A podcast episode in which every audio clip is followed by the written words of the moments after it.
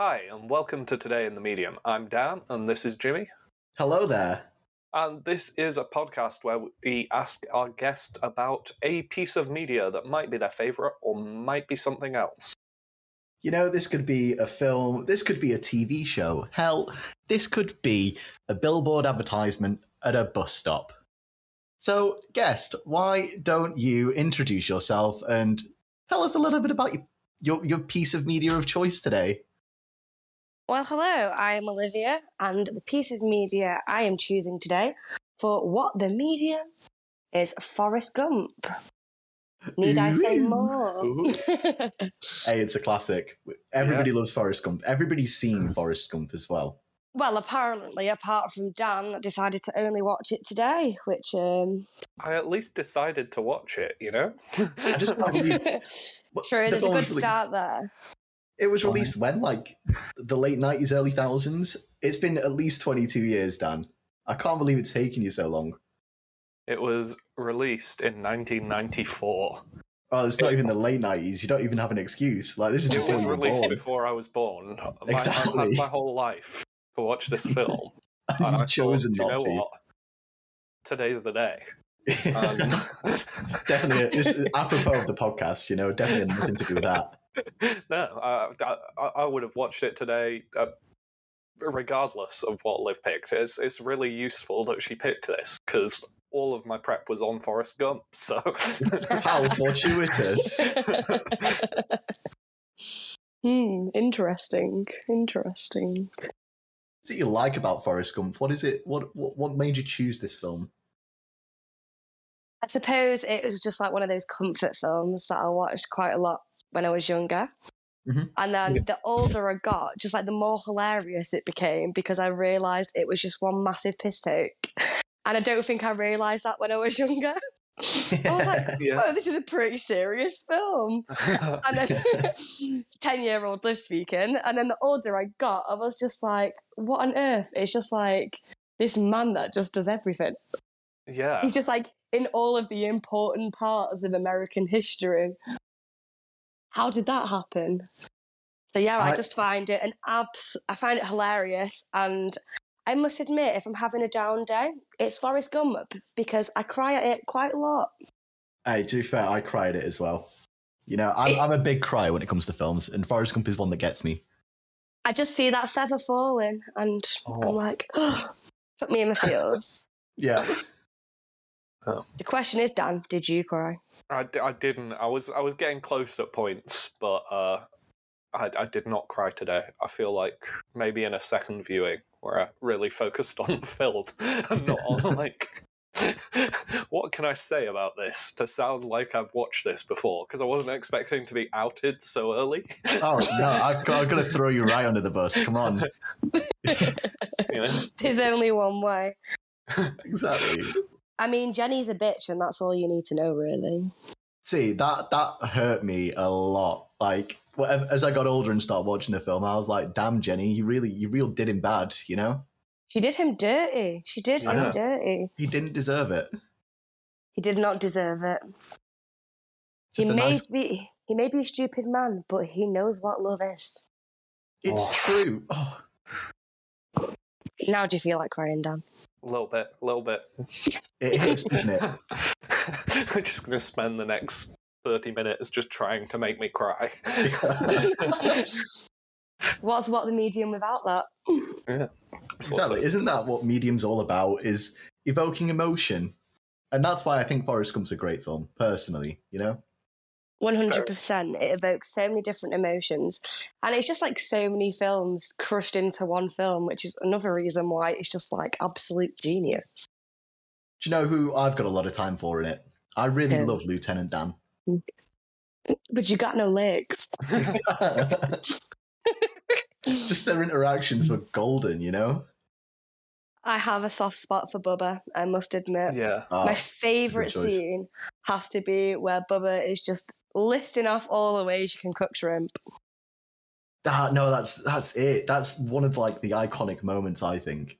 Yeah, definitely. That's like one I'd heard of before today, I think. I was going to say like that was a thing that back in the early two thousands became like a one of the like it wasn't really a meme because I don't think they were massive back then. But if Yeah. memes were around, it would have been a meme. You know? Definitely. I think it's. But Bubba It would have been a Lieutenant meme of all just- memes. They're both just so nice to him, and I think that's really. So many characters in the film, as you're watching, are just sort of like exploiting him in various ways. Yeah. and then there's just like Bubba and Lieutenant Dan who who are just like, yeah, he's chill. He is. He's chill. my boy. yeah. Yeah. Um, One hundred percent. what I did think is, I, I, as I was doing my research, I was coming up across a couple about like the book, and I do think that uh, whoever it was that adapted the film, uh, like the script, uh, did a very good job because like the book's mad. In No, the I can honestly say I've never read the book. This is something that I need to do.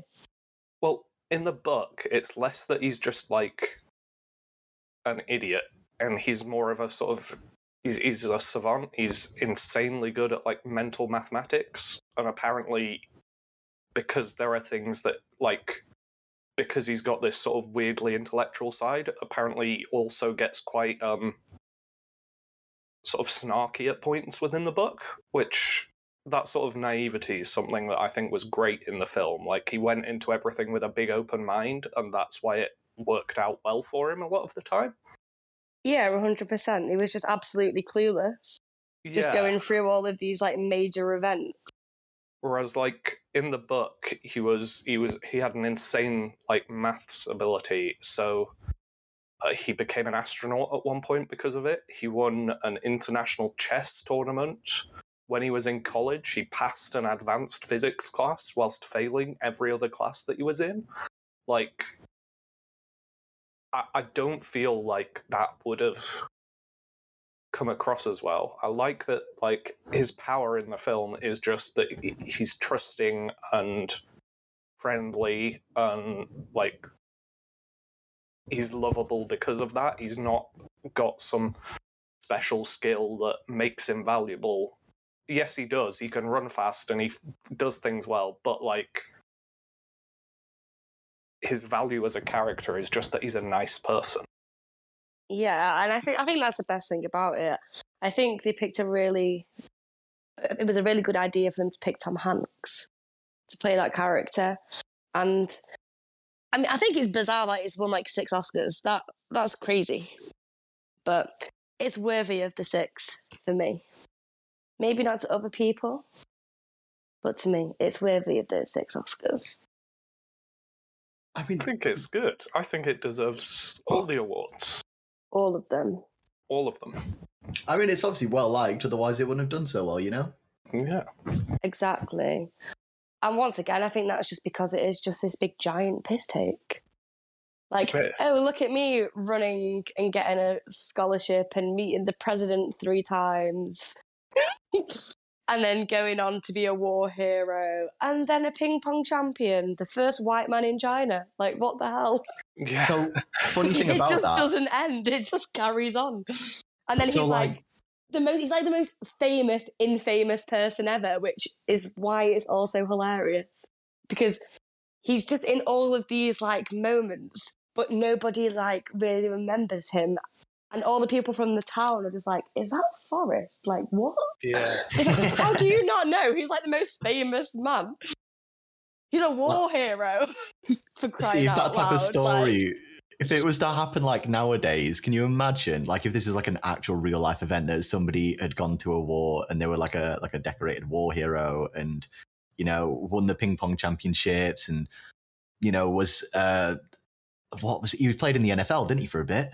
He Or like was college football? All American college football super team. Like, yeah, Exactly. like there's no way that goes completely under the radar. Yeah. And then he decided to go running for God knows how many years straight. See, that was actually based on a true story, you know? That is really cool. I, you know, people have definitely done like the running back and forth across America. Um, I don't It know was- how. Inspired by Forrest Gump. So that was, so Forrest Gump's scene was inspired by um, Luis Michael Figueroa, age 16. He ran from New Jersey to San Francisco for the American Cancer Society, Wow. and unknowingly inspired a line from Forrest Gump's run on the silver screen, which was, you know, I just put one foot in front of the other. Uh, when I get tired, I sleep. When I get hungry, I eat, and when I have to go to the bathroom, I go. So yeah, Right. Good. Pretty inspirational. it is right. Yeah. I love how on that run he just like made people millionaires, just like completely by Oh, that's so sheer good. accident. that little montage of like the ways that he had huge cultural impact, and then at the same time, like all those people following him, and that scene where he just like decides he's done running, and they're like, "Oh my god, he's had some sort of revelation." he's just like, "I'm going home now." I'm tired. it's beautiful. I think my favorite bit from that is when the guy's running along him like, I just really need a great idea for a bumper sticker. Whoa, you just ran through loads of shit. And he's like, it happens. And he's like, what? Shit? And it's like, ding, light Yeah. bulb. the light bulb moment. yeah. Or when he wipes his face with mud and it just somehow turns into a smiley face. Like, what on earth? Oh. I think one of the most iconic kind of landmarks for the film is the park bench. Yes, scenes that- 100%. And like, so again, a fun little fact about that park bench. So um, it got removed and placed into a museum uh, to avoid being destroyed by bad weather or stolen. Which is yeah, it's just quite fun that um because it was all mainly filmed in one location um in Georgia. Yeah. So, like, obviously, as a way to preserve it and make sure that nothing kind of happened to the park bench, because obviously it became so iconic, and you know, people from around would have travelled there to be like, "Oh my god, it's the Forrest Gump bench." Right. But did they put another bench there? Or have they just left that bit of Georgia without a bench? Um, I just No think they've left that bit of. required. Jo- yeah, I was going to say, I just think that they didn't replace the bench. I mean, clearly there was a use for a bench there. Like, I, I, it's a bench, you know. It's it's an item with purpose, and if you replace it with a new bench, like if it can't stand up to the outside weather and peop like lots of people sitting on it, then it's not a good bench. and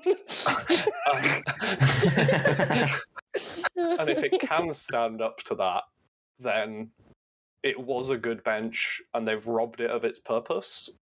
Um, That's if it. they've That- replaced it with another bench, then what's to stop people thinking that the bench they've replaced it with is the same bench?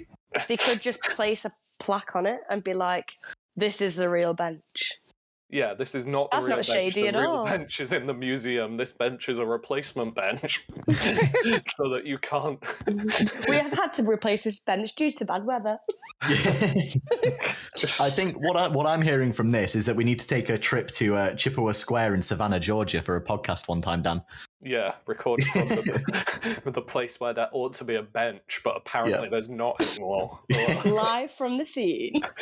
Exactly. This is this is the where this is the direction the podcast is going in now.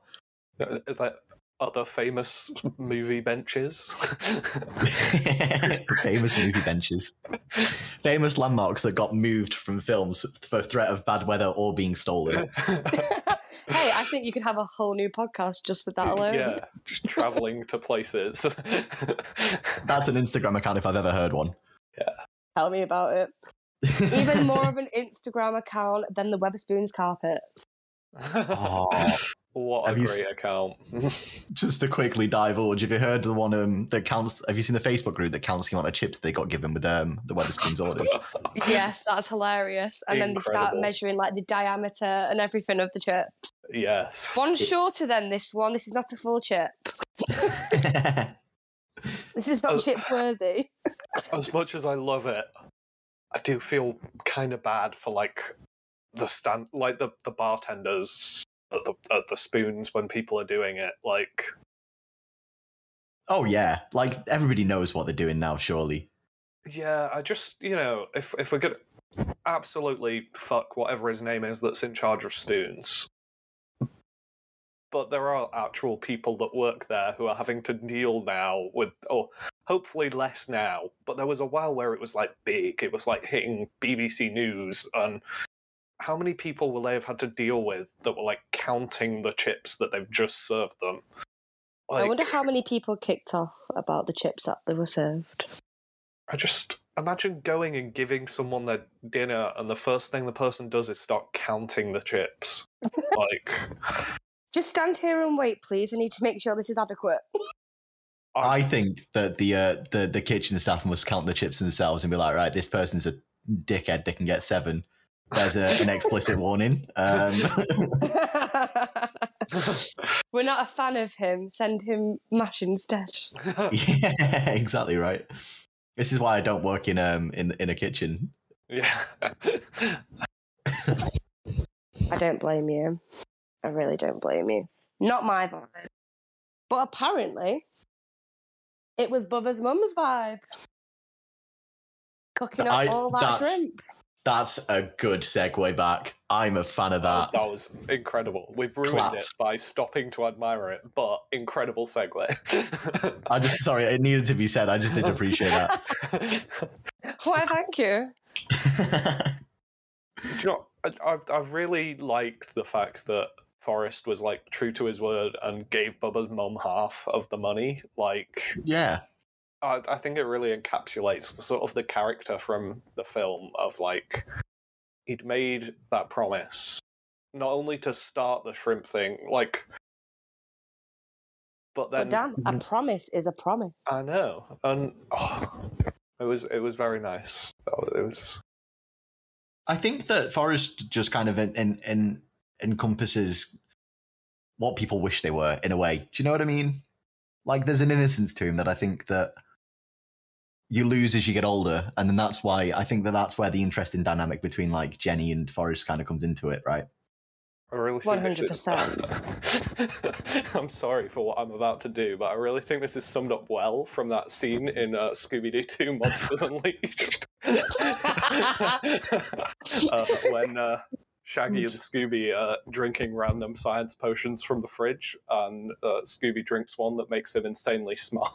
and his immediate reaction is to start to like mix one that will make him dumb again. he wants to return to that time of blissful ignorance. And you know, No, I that's it. That's it. I feel like there's there's um like a nice a nice simplicity to him almost. Do you know what I mean? Yeah, it's good natured. It's Like he's just a good person. yeah, he gave Elvis moves for crying out loud. Exactly. I I did think it was a bit odd that like I really enjoyed that it was being told from this bus stop. And then you reach that sort of point in the film where it's cut up. And then you're just sort of following in real time as we get towards the end. And that swap was a bit strange. I sort of It messed with you a little bit. I. It was. it- I just didn't really know what was gonna gonna go on there. Uh, like everything else was this story that seemed completely unbelievable, and like contained all this weird, unbelievable stuff, but also like at the bus stop there were the various bits of proof from it that he was accidentally showing, and then it just swapped to sort of present tense and was following him. And I think I, I always find generally I don't mind when a film's told from like a future perspective with bits of explanation and stuff. And often they do swap at the end to like a resolving moment, but it wasn't just a resolving moment. It was like a continuation of the story. Yeah, and not even a good one because Jenny's a bitch. Yeah. Imagine Frick finding Jenny. out. Imagine finding out like five, six years down the line. Oh, by the way, you have a child. I'm dying. It's probably AIDS. You and my son probably have it. But there you go.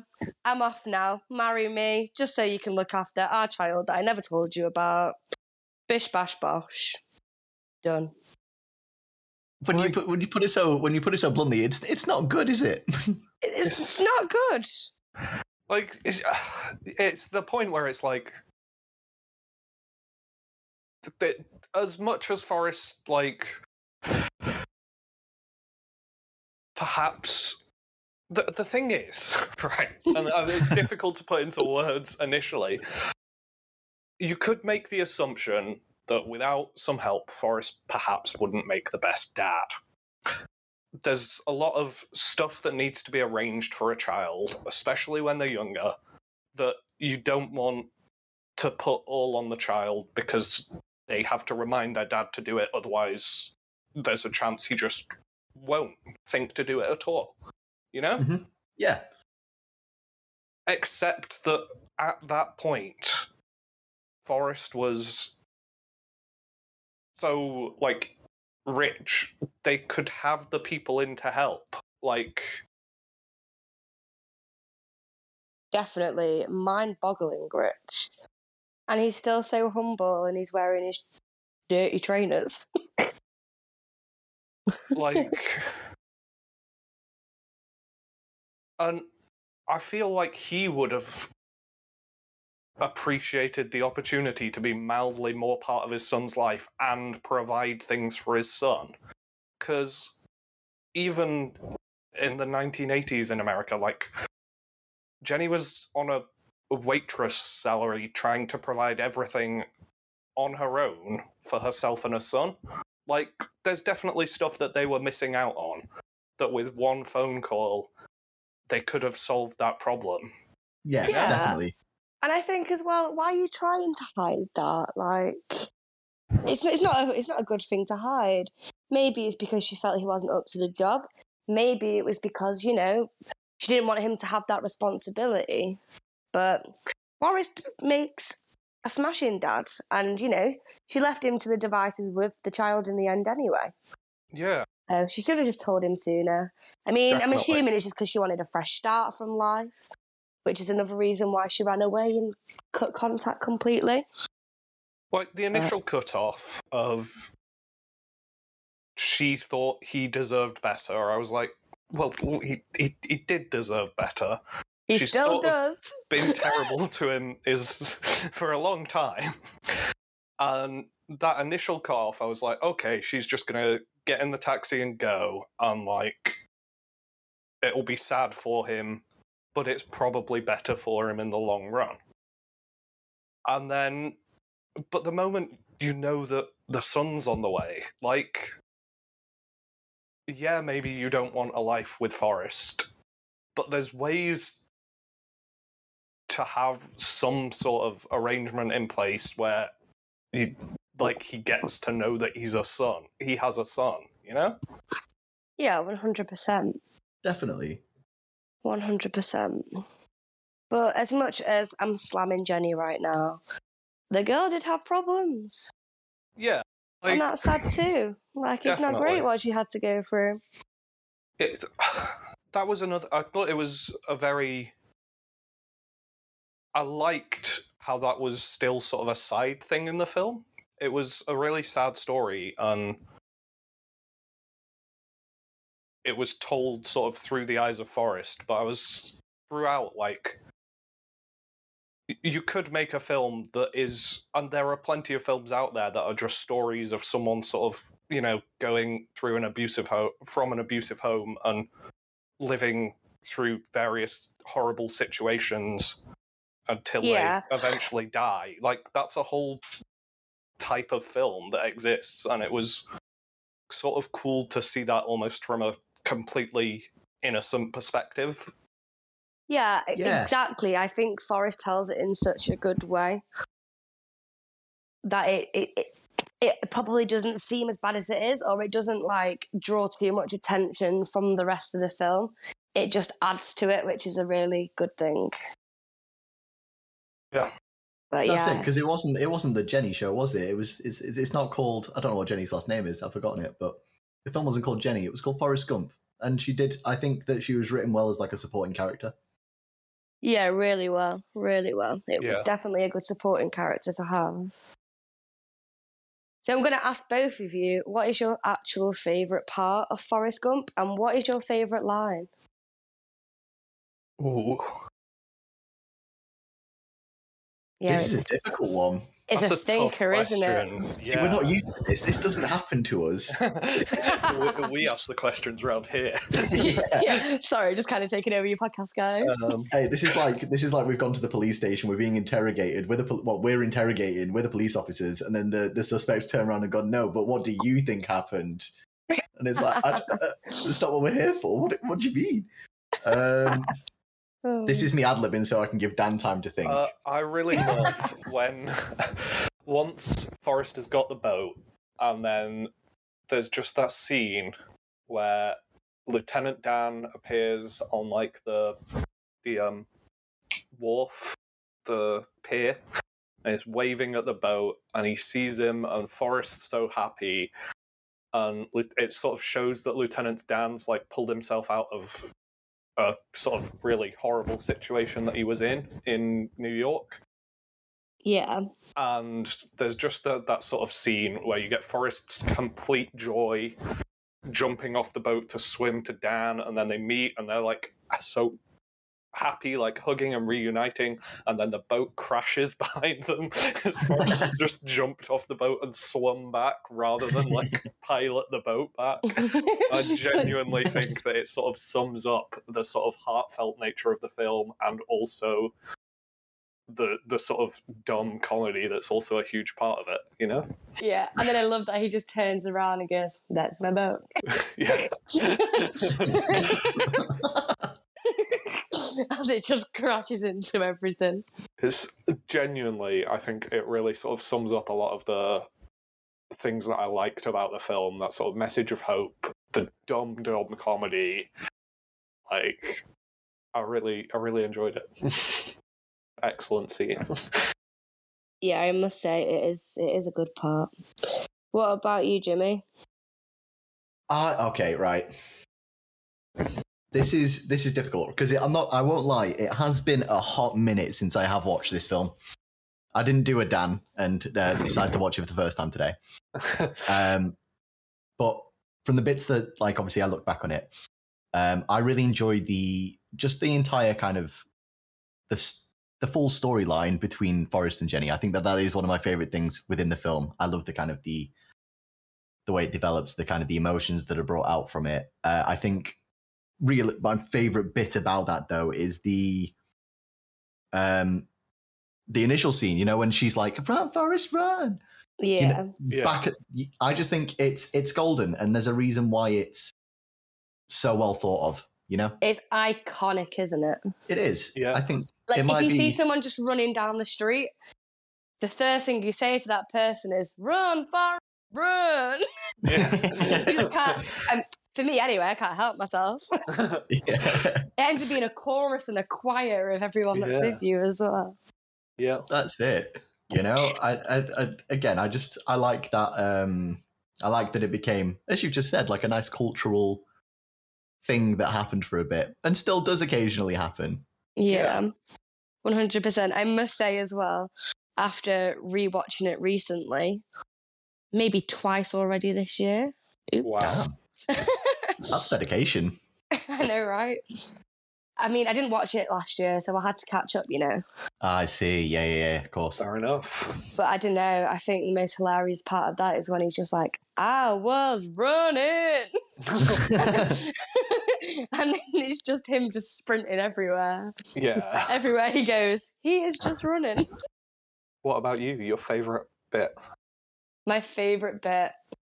I would honestly have to say it would be the Bubba and the shrimp bit.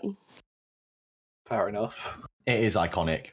Yeah, that bit. I have so many good moments of it though. I actually last film. year made a Forrest Gump playlist because the Wow. soundtrack is just Yeah. great. the soundtrack's great. What a fantastic soundtrack. Yeah. What's your favorite song on the soundtrack? Oh gosh. Yeah, I'm making Don't you get me started. Um probably would have to be Fortunate Son. Maybe All Along the Watchtower. I don't even know where to begin with that. Like, they're all bangers. Yeah. See, if I had to give- If I had to give them a rating, I would definitely be putting them at at least tunes. There's an occasional anthem in there. Yeah, 100%. Definitely. Much No, I- enjoyed. Such a good Let's just talk about that house. Like, what on earth? I want that house in my life. What a nice balcony. Yeah. It is a good house. It's a nice house. It's, That is a balcony that I could live with. I could be very happy with that balcony. was, Lots it of was lovely. things. Do you- uh, I, I might have another favourite bit, which is just when his son gets the bus at, on the bus at the end, and like that interaction with the bus driver. I think it sums up so much about like that's who Forrest is. Like he's he might be like insanely dumb, but also he introduced himself to that woman. They became not strangers, and then before he sent his son to school for the first time, he was like, "This is the full name of the bus driver.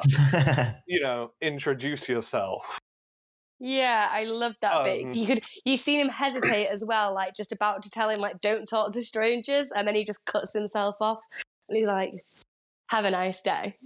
Yeah, like it's that final like as as a sort of counterpart to the initial scene of him getting on the bus. It really sort of shows how much he learned throughout the film and how much of that he passed on to his son. And like his son still is the good natured sort of youth that introduces himself and makes the bus driver smile, but also doesn't have the same sort of fear and hesitation and just gets on the bus. It's chill. Has a I great think, time. yeah, and I think it's a really good, a really good end to the film. And I think, I suppose, the feather in a way is quite iconic because he only finds that feather when he's at the bus stop talking about his story. It wasn't something from the beginning. And then as soon as his son gets on the bus, it just flies out. And it's next to the Curious George book that his mum read to him when he was younger and that he read to his son. I love that Yeah. the briefcase is just full of important things Yeah, definitely. Like memories that have like rejogged all of this conversation at the bus stop. I also like that he didn't need to be at the bus stop. Like the resolution of him waiting at the bus stop is not him catching the bus.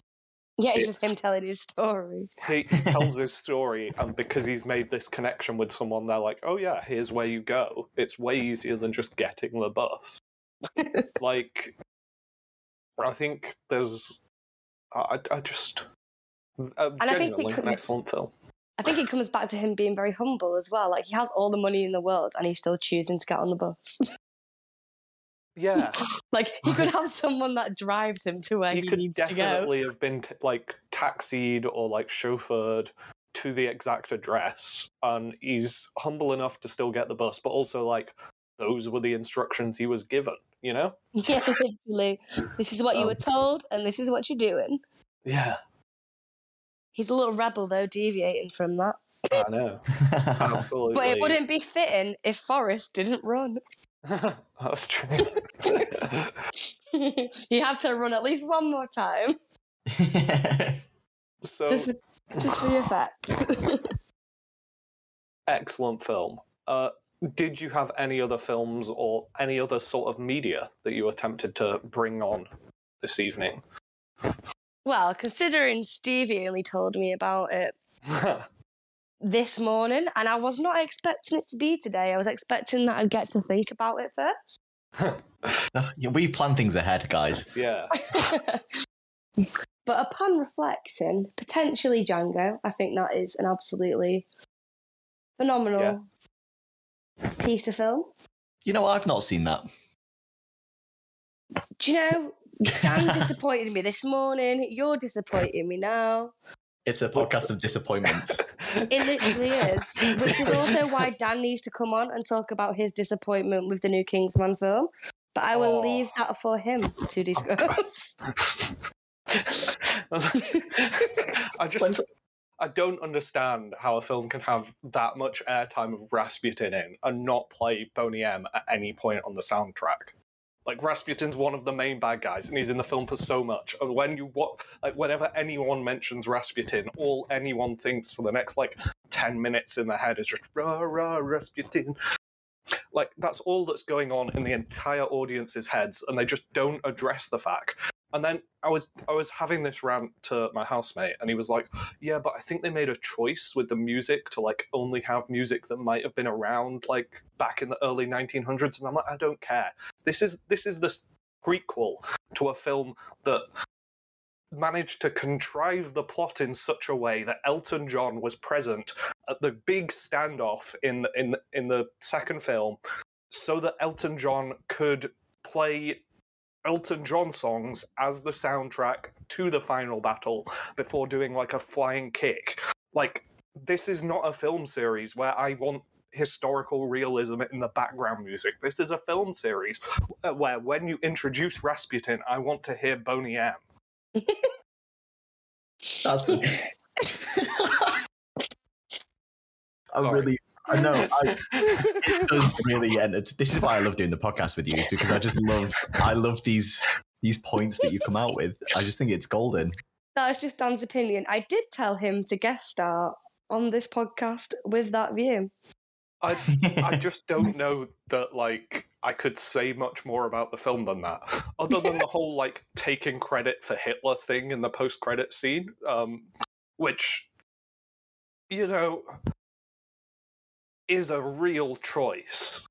Most you know films have had Nazis in, and that's like fine. Nazis are the bad guys in a ton of films, but in most instances that I can think of, even if you've got like this big terrible bad guy, they use the Nazis for their purposes or they ally themselves to the Nazis.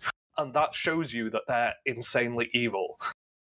And like, yes, Hitler has appeared as a bad guy in films, but what they specifically did was introduce like their villains are this shadowy sort of secret organization. And that shadowy secret organization created and controlled Hitler is the implication of that post-credit scene. Like, not allied themselves to Hitler, not used Hitler for their purposes, created and controlled Hitler. Like- Literally. Like, Hmm. that's such a choice. I I thought the reason they picked World War One rather than World War Two was because they were going to do the same thing that the Minions film did, and then just have everyone be in Antarctica for the duration of World War Two, so that no one has to be associated with Hitler. Because the Minions film did that excellently. Uh, they set up this whole thing of the minions always allying themselves to the most evil person on the planet, and then lo and behold, it hits the early 1900s, and the minions get stuck in Antarctica until about the 1970s. And you know what? That's the way to do it.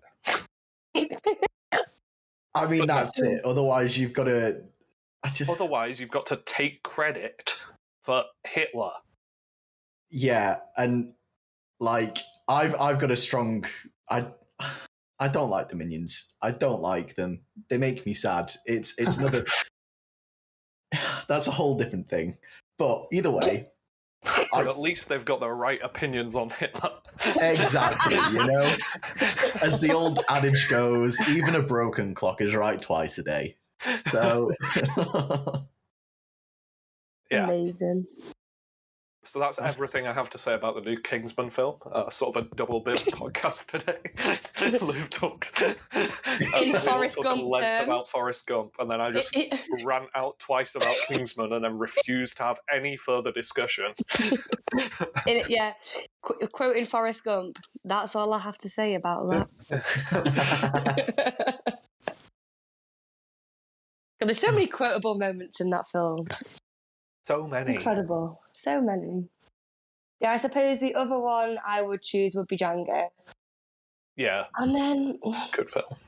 I don't know. It's not something I wish to discuss, but something everything everyone has to see is Shrek retold. Ooh. It just it just has to be a thing. And yes, Dan, I am doubly disappointed that you have still not seen it. I, I I will at some point. I just I need to be in the right state of mind. to It be fair, like I should have pretended. I should have pretended like that is what I wanted to listen, what like talk about today, and then you'd have had to go and watch it. I And I just- would have had to put you through that pain.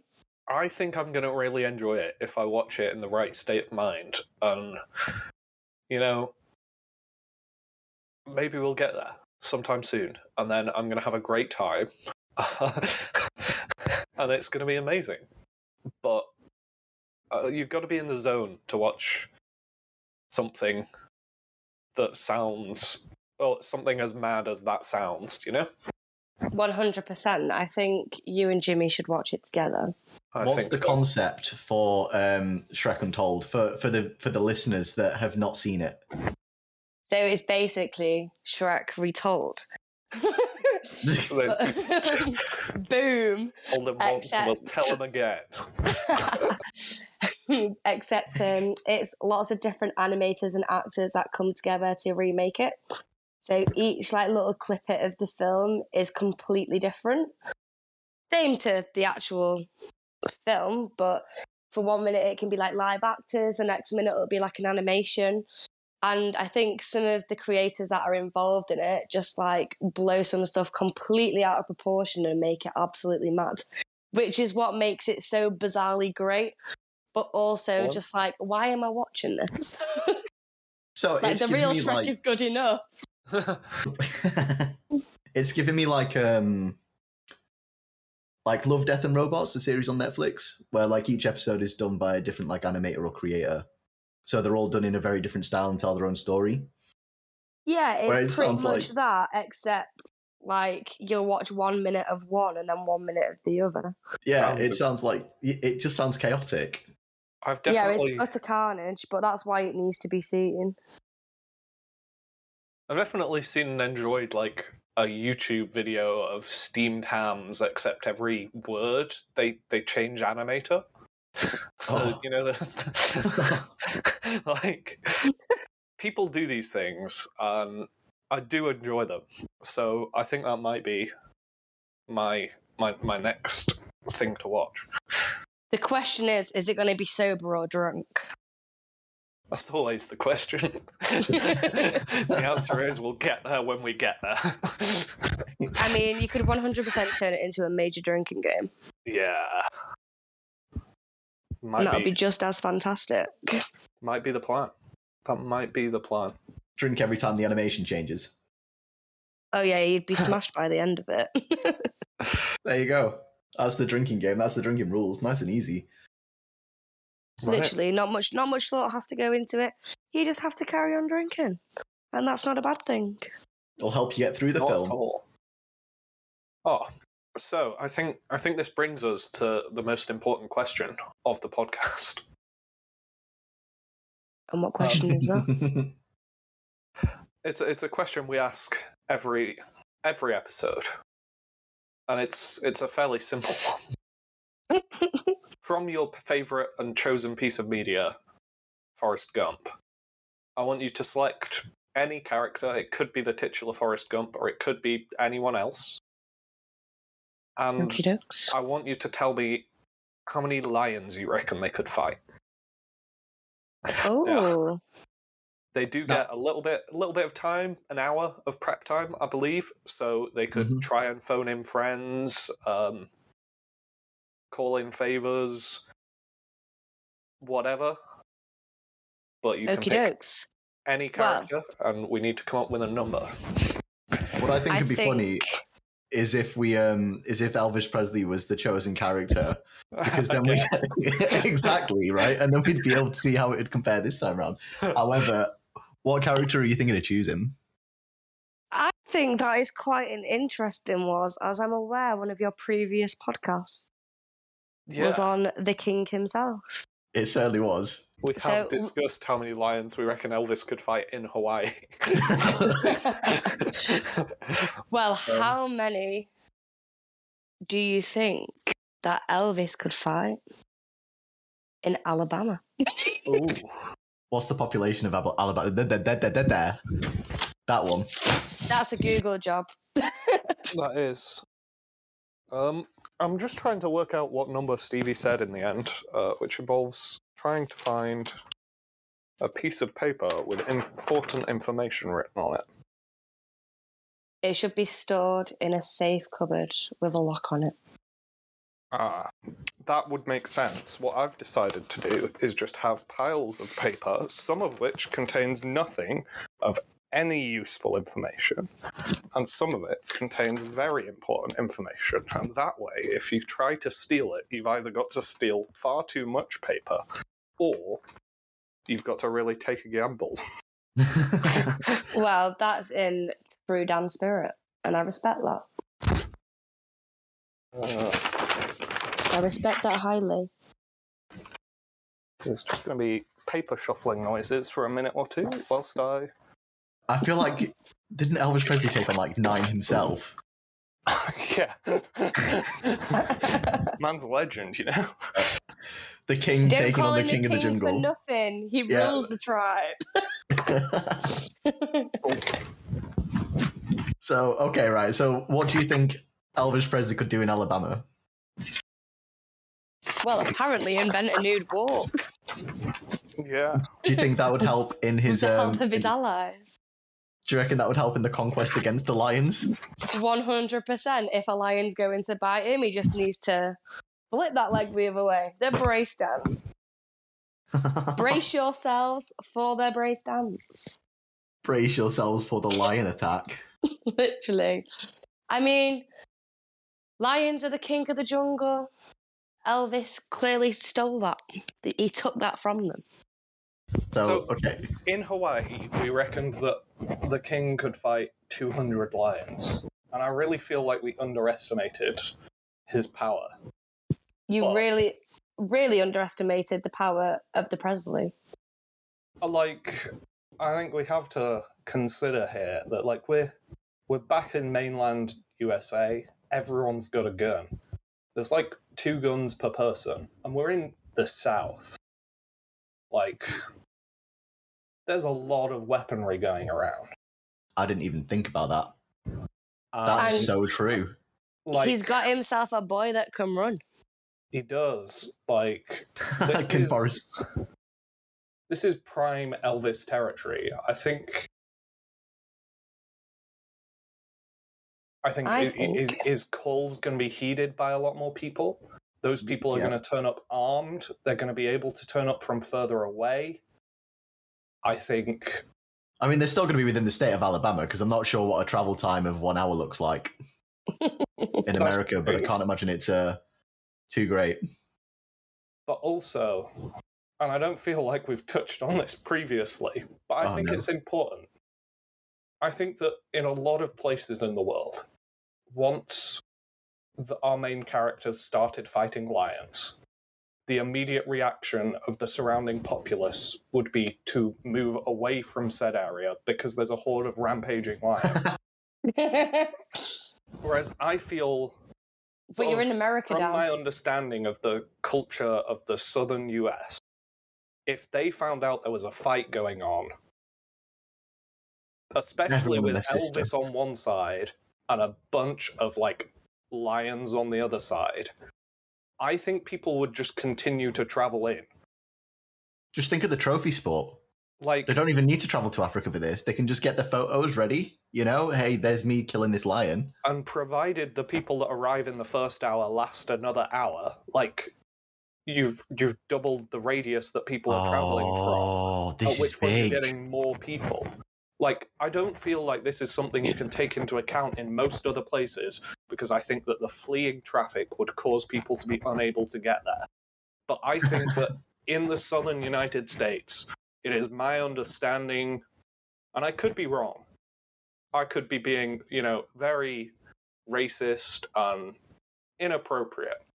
But I truly believe from every piece of media I've ever consu- consumed about the southern United States, including Forrest Gump, that if there was an opportunity, a bunch of hillbillies would turn up in the back of an open back truck, armed, in order to shoot at something.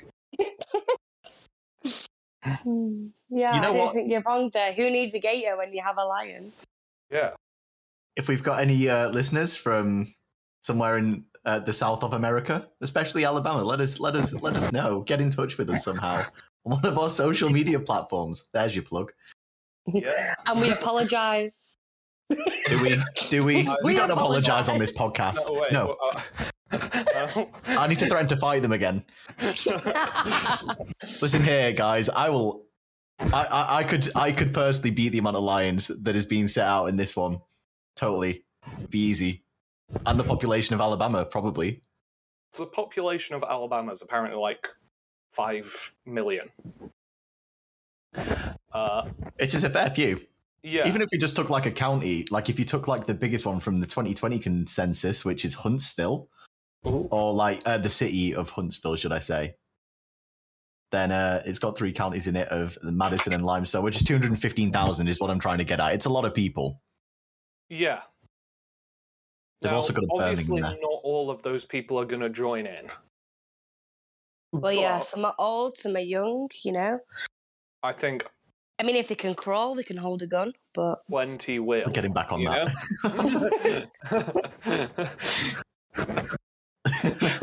this is the Christmas episode all over again. I, I'm not going to cut this, so I feel like it's this is the point to address that for some reason every time we talk about this,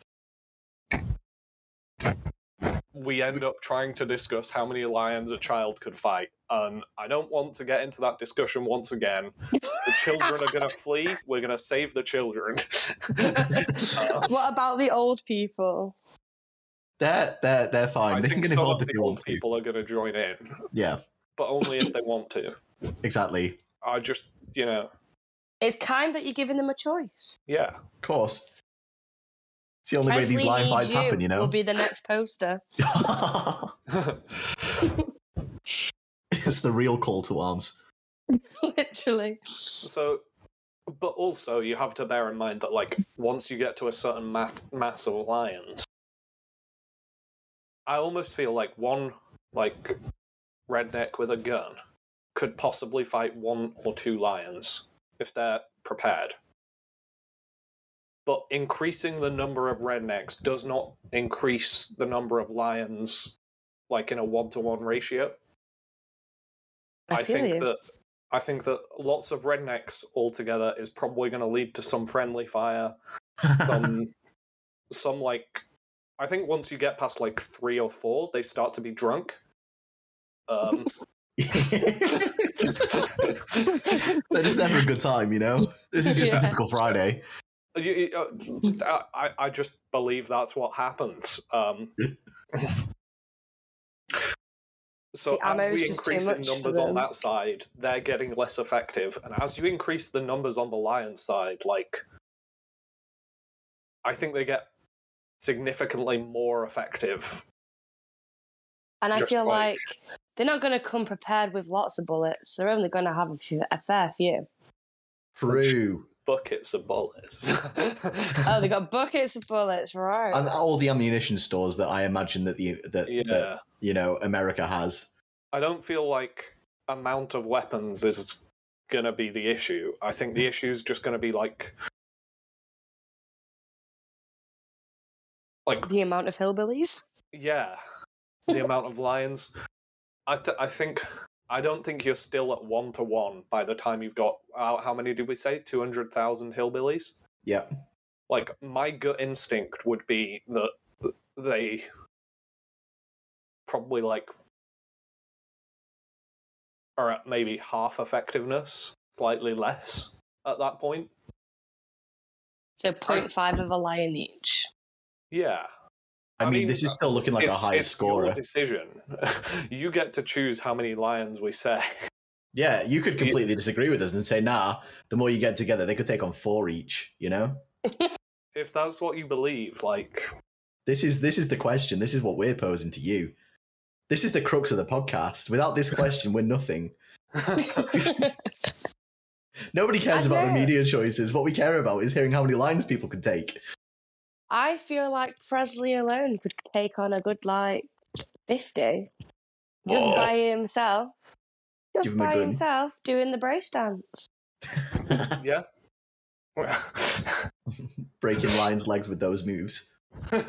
100% dodging lions since 1994. that was when the film was made as well, not like actual time. I was going to But say, I'm not sure Presley was around at that point. the lions had him by then. That's the real conspiracy theory. Just to link it again. Um, he is no longer the pride of the rock.